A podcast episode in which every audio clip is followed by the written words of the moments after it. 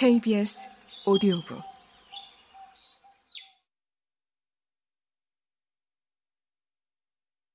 군대나 당의 거물급을 체포할 때에는 먼저 새 임무를 부여하기도 한다.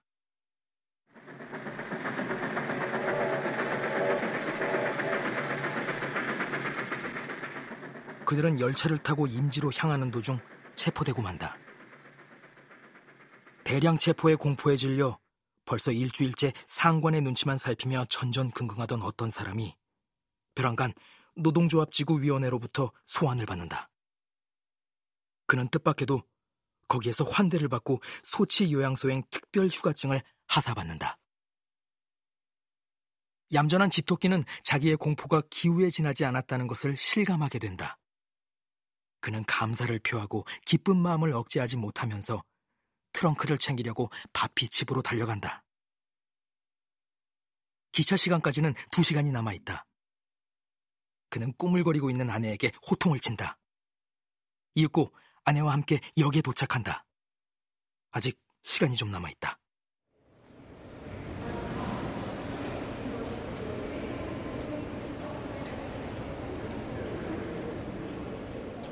그때 대합실이나 맥주 판매대 옆에서 무척 친절해 보이는 젊은이 하나가 그에게 말을 걸어온다. 저를 모르시겠습니까? 뼈트르 이바니치? 뼈트르 이바니치는 어리둥절할 수밖에. 잘 모르겠는데요. 아마 그러나 젊은이의 태도 속에는 정다움이 넘쳐 흐른다.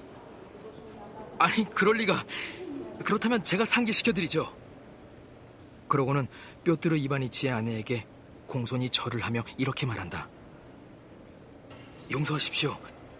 대개 남편을 잠깐만. 아내는 동의한다. 미지의 사나이는 사뭇 정답게 팔짱을 끼고 뼈뜨르 이바니치를 데리고 간다. 영원히 아니면 10년 동안이나 떠들썩한 정거장 아무도 이런 것을 알아차리지 못한다.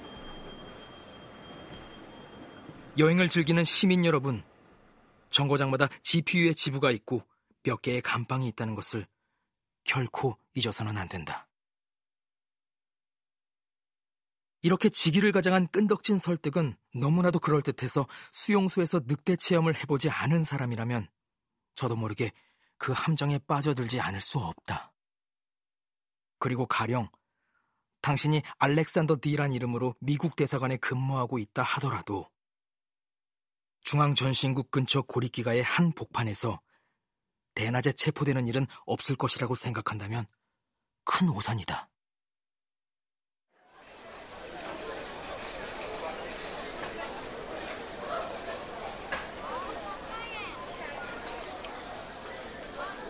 전혀 알지도 못하는 사나이가 군중 속을 헤치고 당신 곁으로 다가와서 그 커다란 손을 벌리며 이렇게 외친다.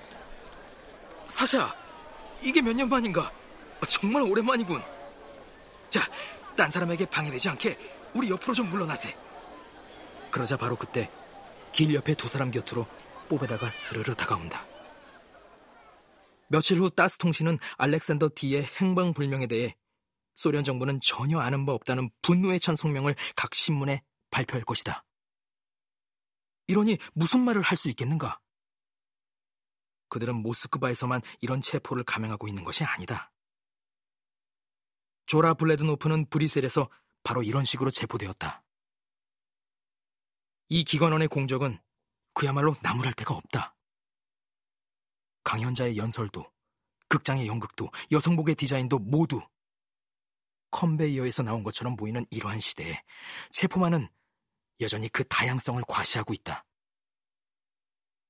신분증을 제시하고 공장의 출입문을 통과한 뒤 옆으로 불려나가면 당신은 체포된 것이다.